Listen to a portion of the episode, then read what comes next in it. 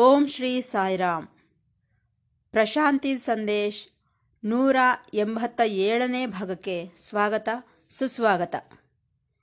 ಎಲ್ಲರಿಗೂ ನಮಸ್ಕಾರ.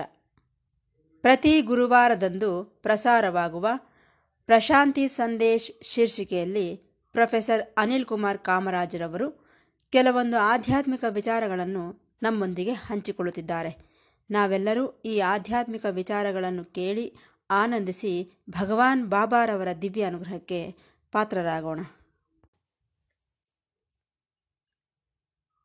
ನಮ್ಮ ಜೀವನವನ್ನು ಒಂದು ತೀರ್ಥಯಾತ್ರೆ ಎಂದು ನಾವು ಕರೆಯಬಹುದು. ಈ ತೀರ್ಥಯಾತ್ರೆಗೆ ಅಂತ್ಯವೆಂಬುದೇ ಇರುವುದಿಲ್ಲ. ಅದು ಮುಂದುವರಿಯುತ್ತಲೇ ಇರುತ್ತದೆ.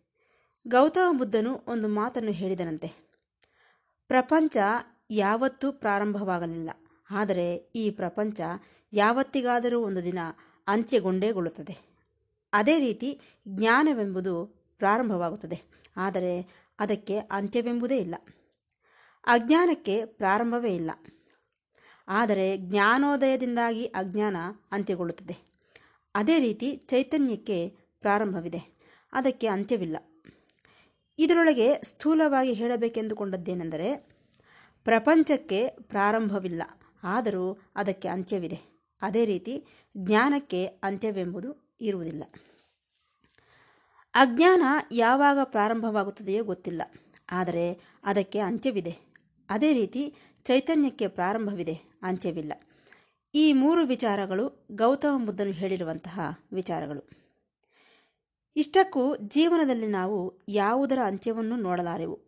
ಮಹಾ ಎಂದರೆ ಅದರ ಪ್ರಾರಂಭ ಗೊತ್ತಾಗಬಹುದಷ್ಟೆ. ಮಾಮೂಲಿ ಜೀವನದಲ್ಲಿ ಪ್ರತಿಯೊಂದು ಸಹ ಪರಿಮಿತವೇ.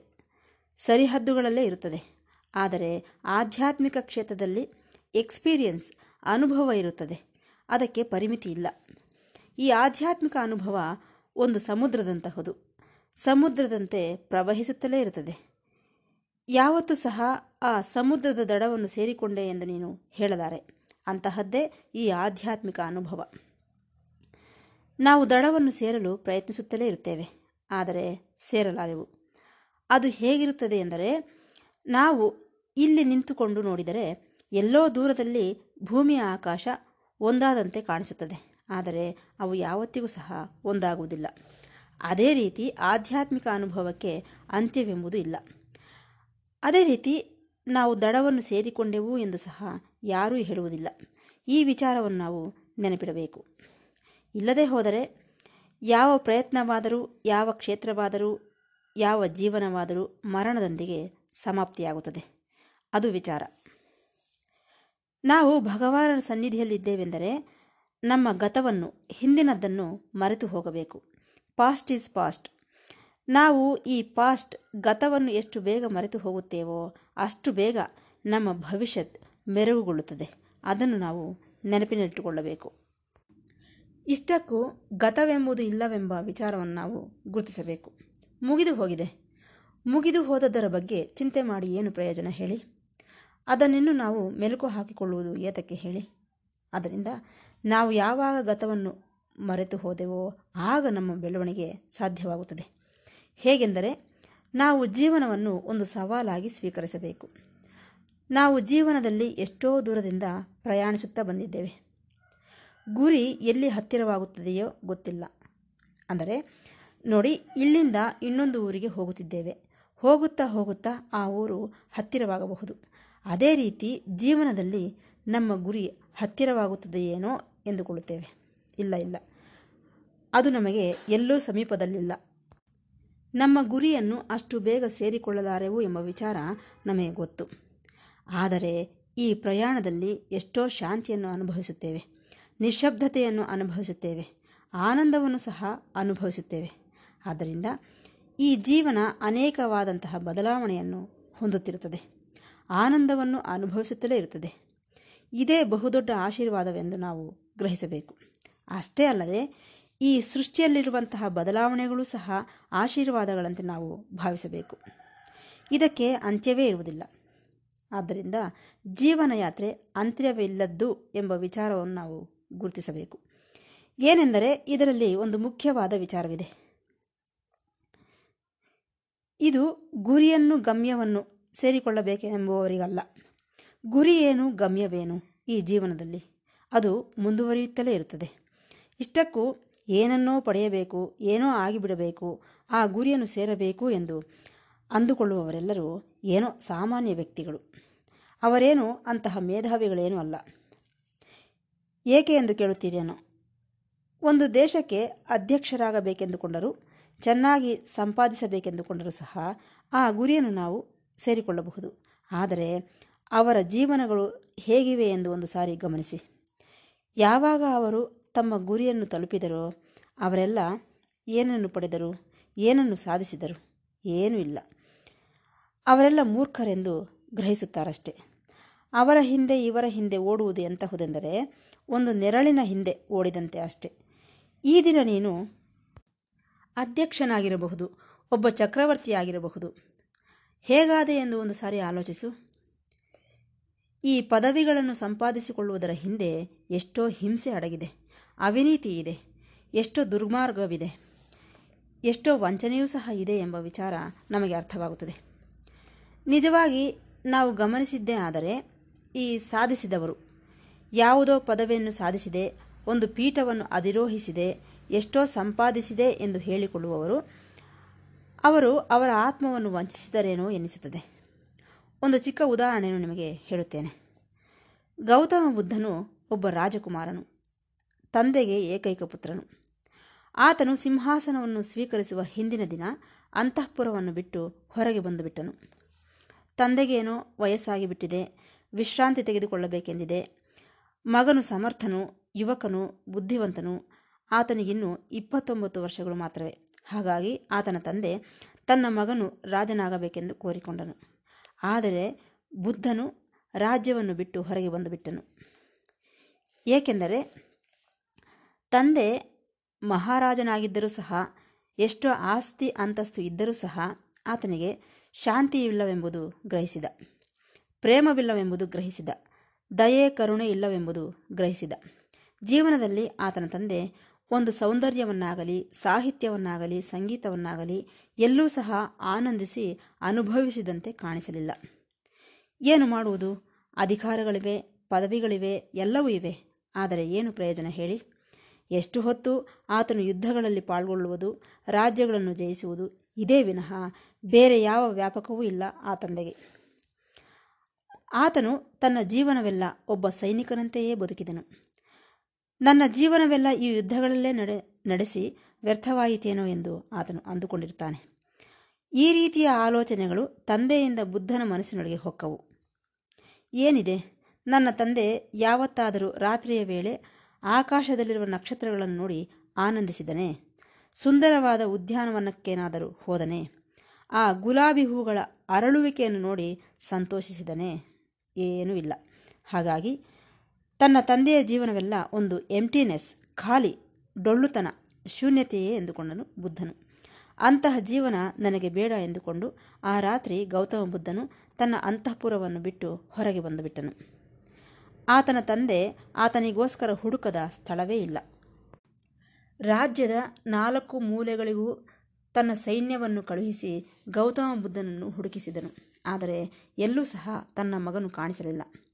ಕೊನೆಗೆ ಪಕ್ಕದ ರಾಜ್ಯದಲ್ಲೂ ಸಹ ಹುಡುಕಬೇಕೆಂದುಕೊಂಡು ತನ್ನ ರಥವನ್ನು ಆ ರಾಜ್ಯದೊಳಗೆ ತಿರುಗಿಸಿದನು. ಇಷ್ಟಕ್ಕೂ ಆ ಪಕ್ಕದ ರಾಜ್ಯದ ರಾಜನು ಯಾರು? ಆತನ ಚಿರಕಾಲದ ಸ್ನೇಹಿತನು. ಆತನಿಗೆ, ನೋಡು, ನನ್ನ ಮಗ ನಿಮ್ಮ ರಾಜ್ಯದಲ್ಲೇನಾದರೂ ಇದ್ದರೆ ಹುಡುಕಿ ನನಗೆ ತಿಳಿಸು ಎಂದು ಹೇಳಿದನು. ಈ ವಿಚಾರ ಯಾವಾಗ ಹೇಳಿದನೋ ಆ ರಾಜನು ಬಹಳ ಸಂತೋಷಿಸಿದನು. ಏಕೆಂದರೆ ಆತನಿಗೆ ಒಬ್ಬೇ ಒಬ್ಬಳು ಮಗಳಿದ್ದಳು.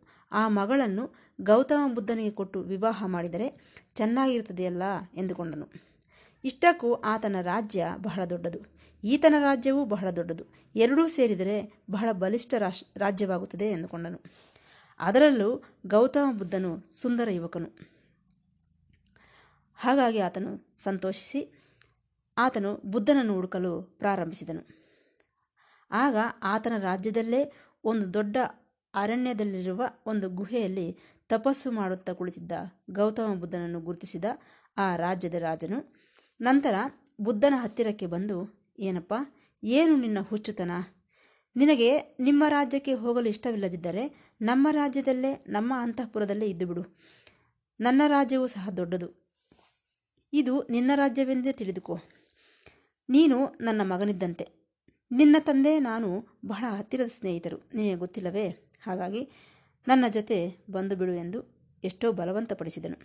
ಆಗ ಗೌತಮ ಬುದ್ಧನು, ನಾನು ನನ್ನ ರಾಜ್ಯವನ್ನು ಬಿಟ್ಟು ಬಂದದ್ದು ಬೇರೆ ರಾಜ್ಯಕ್ಕೆ ಬರುವುದಕ್ಕಲ್ಲ. ಅದು ದೊಡ್ಡ ರಾಜ್ಯ, ಇದು ಚಿಕ್ಕ ರಾಜ್ಯ ಎಂಬ ವ್ಯತ್ಯಾಸ ನನಗಿಲ್ಲ. ಆ ಎರಡರಲ್ಲೂ ಸಹ ನನಗೆ ಆ ಶೂನ್ಯತೆ ಎಂಟಿನೆಸ್ ಲೋಪ ಕಾಣಿಸುತ್ತಿದೆ. ರಾಜ್ಯ ದೊಡ್ಡದಾದಷ್ಟು ಅದರಲ್ಲಿ ಅಸಂಪೂರ್ಣತೆ ಕಾಣಿಸುತ್ತದೆ. ಹಾಗಾಗಿ ನನ್ನನ್ನು ಬಿಟ್ಟು ಬಿಡಿ ಎಂದು ಪ್ರಾರ್ಥಿಸಿದನು. ಈಗ ನಾನು ನಿಮ್ಮ ಕಣ್ಣುಗಳನ್ನು ನೋಡುತ್ತಿದ್ದೇನೆ. ನನ್ನ ತಂದೆಯ ಕಣ್ಣುಗಳನ್ನು ನೋಡುತ್ತಿದ್ದಂತೆಯೇ ಇದೆ.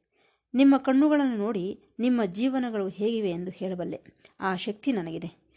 ನಿಮ್ಮ ಮನಸ್ಸಿನಲ್ಲಿ ಏನೆಂದುಕೊಳ್ಳುತ್ತಿದ್ದೀರೋ ಅದನ್ನು ಸಹ ನಾನು ಹೇಳಬಲ್ಲೆ. ನೀವು ರಾಜನೇ ಆಗಿರಬಹುದು, ಆದರೆ ನನ್ನ ದೃಷ್ಟಿಯಲ್ಲಿ ನೀವೊಬ್ಬ ಬೇಡುವವನು. ಭಿಕ್ಷುಕನು ಮಾತ್ರವೇ. ನೀವಿಬ್ಬರೂ ಸ್ನೇಹಿತರೆ, ಆ ವಿಚಾರ ನನಗೆ ಗೊತ್ತು. ಆದರೆ ನನ್ನನ್ನು ಡಿಸ್ಟರ್ಬ್ ಮಾಡಬೇಡಿ. ನನ್ನ ದಾರಿಗೆ ಅಡ್ಡಿಯಾಗಬೇಡಿ. ನಾನು ಇಷ್ಟು ದೂರ ಬರಲು ಕಾರಣವೇನು ಗೊತ್ತೇ? ಮರಣವೇ ಇಲ್ಲದ ಜೀವನವನ್ನು ನಾನು ಹುಡುಕುತ್ತಿದ್ದೇನೆ. ಜೀವನದಲ್ಲಿ ಏನು ಸಾಧಿಸಿದರೂ ಕೊನೆಗೆ ಈ ಮರಣದೊಂದಿಗೆ. ಎಲ್ಲವೂ ಹೊರಟು ಹೋಗುತ್ತಿವೆ. ಆದರೆ ನನ್ನ ಪ್ರಯತ್ನ, ಮರಣದ ನಂತರವೂ ಸಹ ಇರಬೇಕಾಗಿರುವುದಕ್ಕೋಸ್ಕರ ಪ್ರಯತ್ನಿಸುತ್ತಿದ್ದೇನೆ, ಹುಡುಕುತ್ತಿದ್ದೇನೆ. ಅದೇ ನನ್ನ ಹೃದಯ ಸಾಮ್ರಾಜ್ಯ. ಈ ಹೃದಯ ಸಾಮ್ರಾಜ್ಯದಲ್ಲಿ ನಾನು ಅನ್ವೇಷಿಸುತ್ತಿದ್ದೇನೆ. ನಾನು ಬಾಹ್ಯ ಪ್ರಪಂಚದಲ್ಲಿರುವ ಯಾವುದಕ್ಕೋಸ್ಕರವೂ ಪ್ರಯತ್ನಿಸುತ್ತಿಲ್ಲ. ಶಾಂತಿ ನನ್ನೊಳಗೆ ಇದೆ. ನಿಶ್ಶಬ್ದತೆಯೂ ನನ್ನೊಳಗೆ ಇದೆ. ಅಷ್ಟೇ ಅಲ್ಲ, ಪ್ರೇಮ, ದಯೆ, ಕರುಣೆ ಎಲ್ಲವೂ ನನ್ನೊಳಗೆ ಇವೆ. ಸೌಂದರ್ಯ ಆತ್ಮ ಸೌಂದರ್ಯ ನನ್ನೊಳಗೆ ಇದೆ. ಎಲ್ಲವೂ ನನ್ನೊಳಗೆ ಇರುವಾಗ ನಾನು ನನ್ನೊಳಗೆ ಹುಡುಕಿಕೊಳ್ಳಬೇಕು. ಹೊರಗೆ ಹುಡುಕಿದರೆ ಏನು ಪ್ರಯೋಜನ? ಆದ್ದರಿಂದ ನನ್ನ ದಾರಿಗೆ ಅಡ್ಡಿಯಾಗಬೇಡಿ.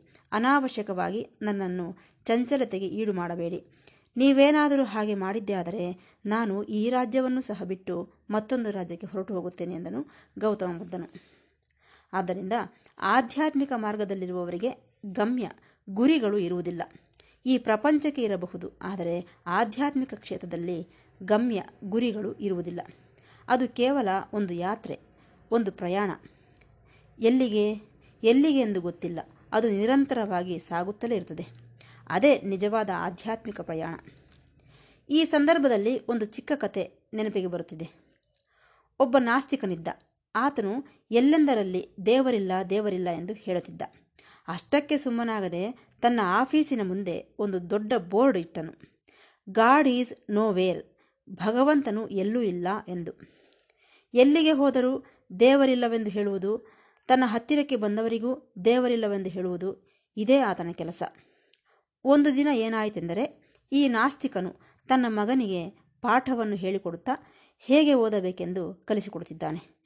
ಆ ಹುಡುಗ ಚಿಕ್ಕ ಹುಡುಗನಾದ್ದರಿಂದ ದೊಡ್ಡ ದೊಡ್ಡ ಪದಗಳನ್ನು ಗ್ರಹಿಸಲಾರದೆ ಹೋಗುತ್ತಿದ್ದಾನೆ. ಹಾಗಾಗಿ ಆ ಹುಡುಗ ಏನು ಮಾಡಿದನೆಂದರೆ, ಗಾಡ್ ಈಸ್ ನೋ ವೇರ್ ಎನ್ನುವುದರ ಬದಲು ಗಾಡ್ ಈಸ್ ನೌ ಹಿಯರ್ ಎಂದನು.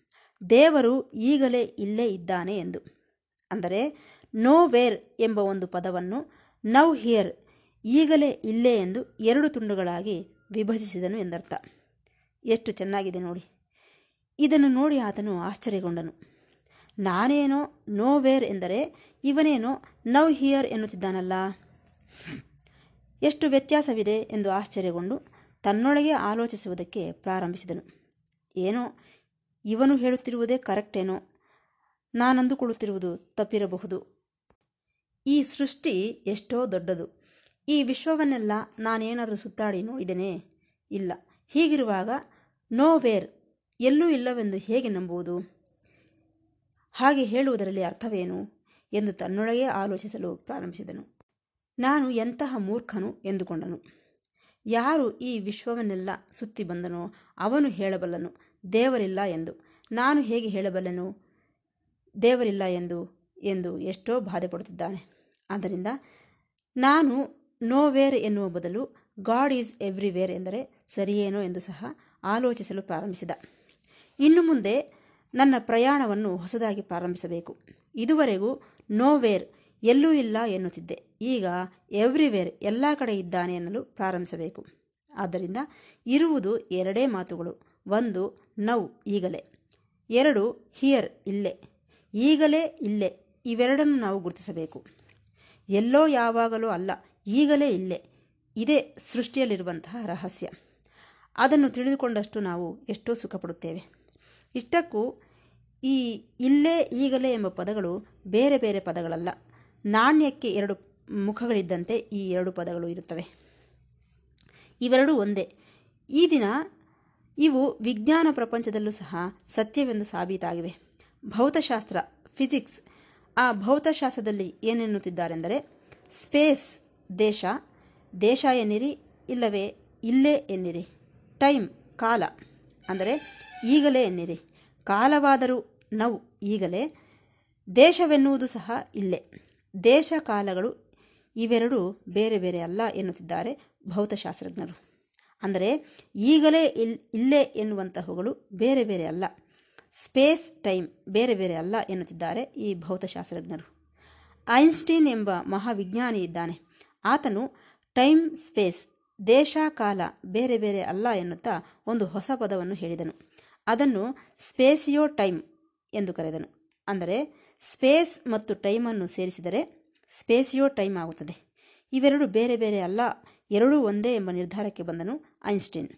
ಆದ್ದರಿಂದ ನಮ್ಮ ಪ್ರಯಾಣವಿದೆಯಲ್ಲ ಅದು ಅಂತ್ಯವಿಲ್ಲದ ಪ್ರಯಾಣ ಎಂದು ನಿಮಗೆ ಮನವಿ ಮಾಡುತ್ತಿದ್ದೇನೆ. ನಾವು ಈ ಅಮೃತವಾದ ಎಟರ್ನಲ್ ಸನಾತನ ಸೃಷ್ಟಿಯಲ್ಲಿ ಒಂದು ಭಾಗವಾಗಿದ್ದೇವೆ ಎಂದು ಆನಂದ ಪಡಬೇಕು ಅದಕ್ಕೆ ಮರಣವಿಲ್ಲ, ಅಂತ್ಯವಿಲ್ಲ, ಗುರಿ ಸೇರಬೇಕೆಂಬುದಿಲ್ಲ. ನಿರಂತರವಾದ ಆನಂದ ಪ್ರಯಾಣ ನಮ್ಮ ಜೀವನ ಎಂದು ಹೇಳುತ್ತಾ ಈ ಭಾಗವನ್ನು ಮುಕ್ತಾಯಗೊಳಿಸುತ್ತಿದ್ದೇನೆ. ಮತ್ತೆ ಭೇಟಿಯಾಗೋಣ. ಸಾಯಿರಾಮ್.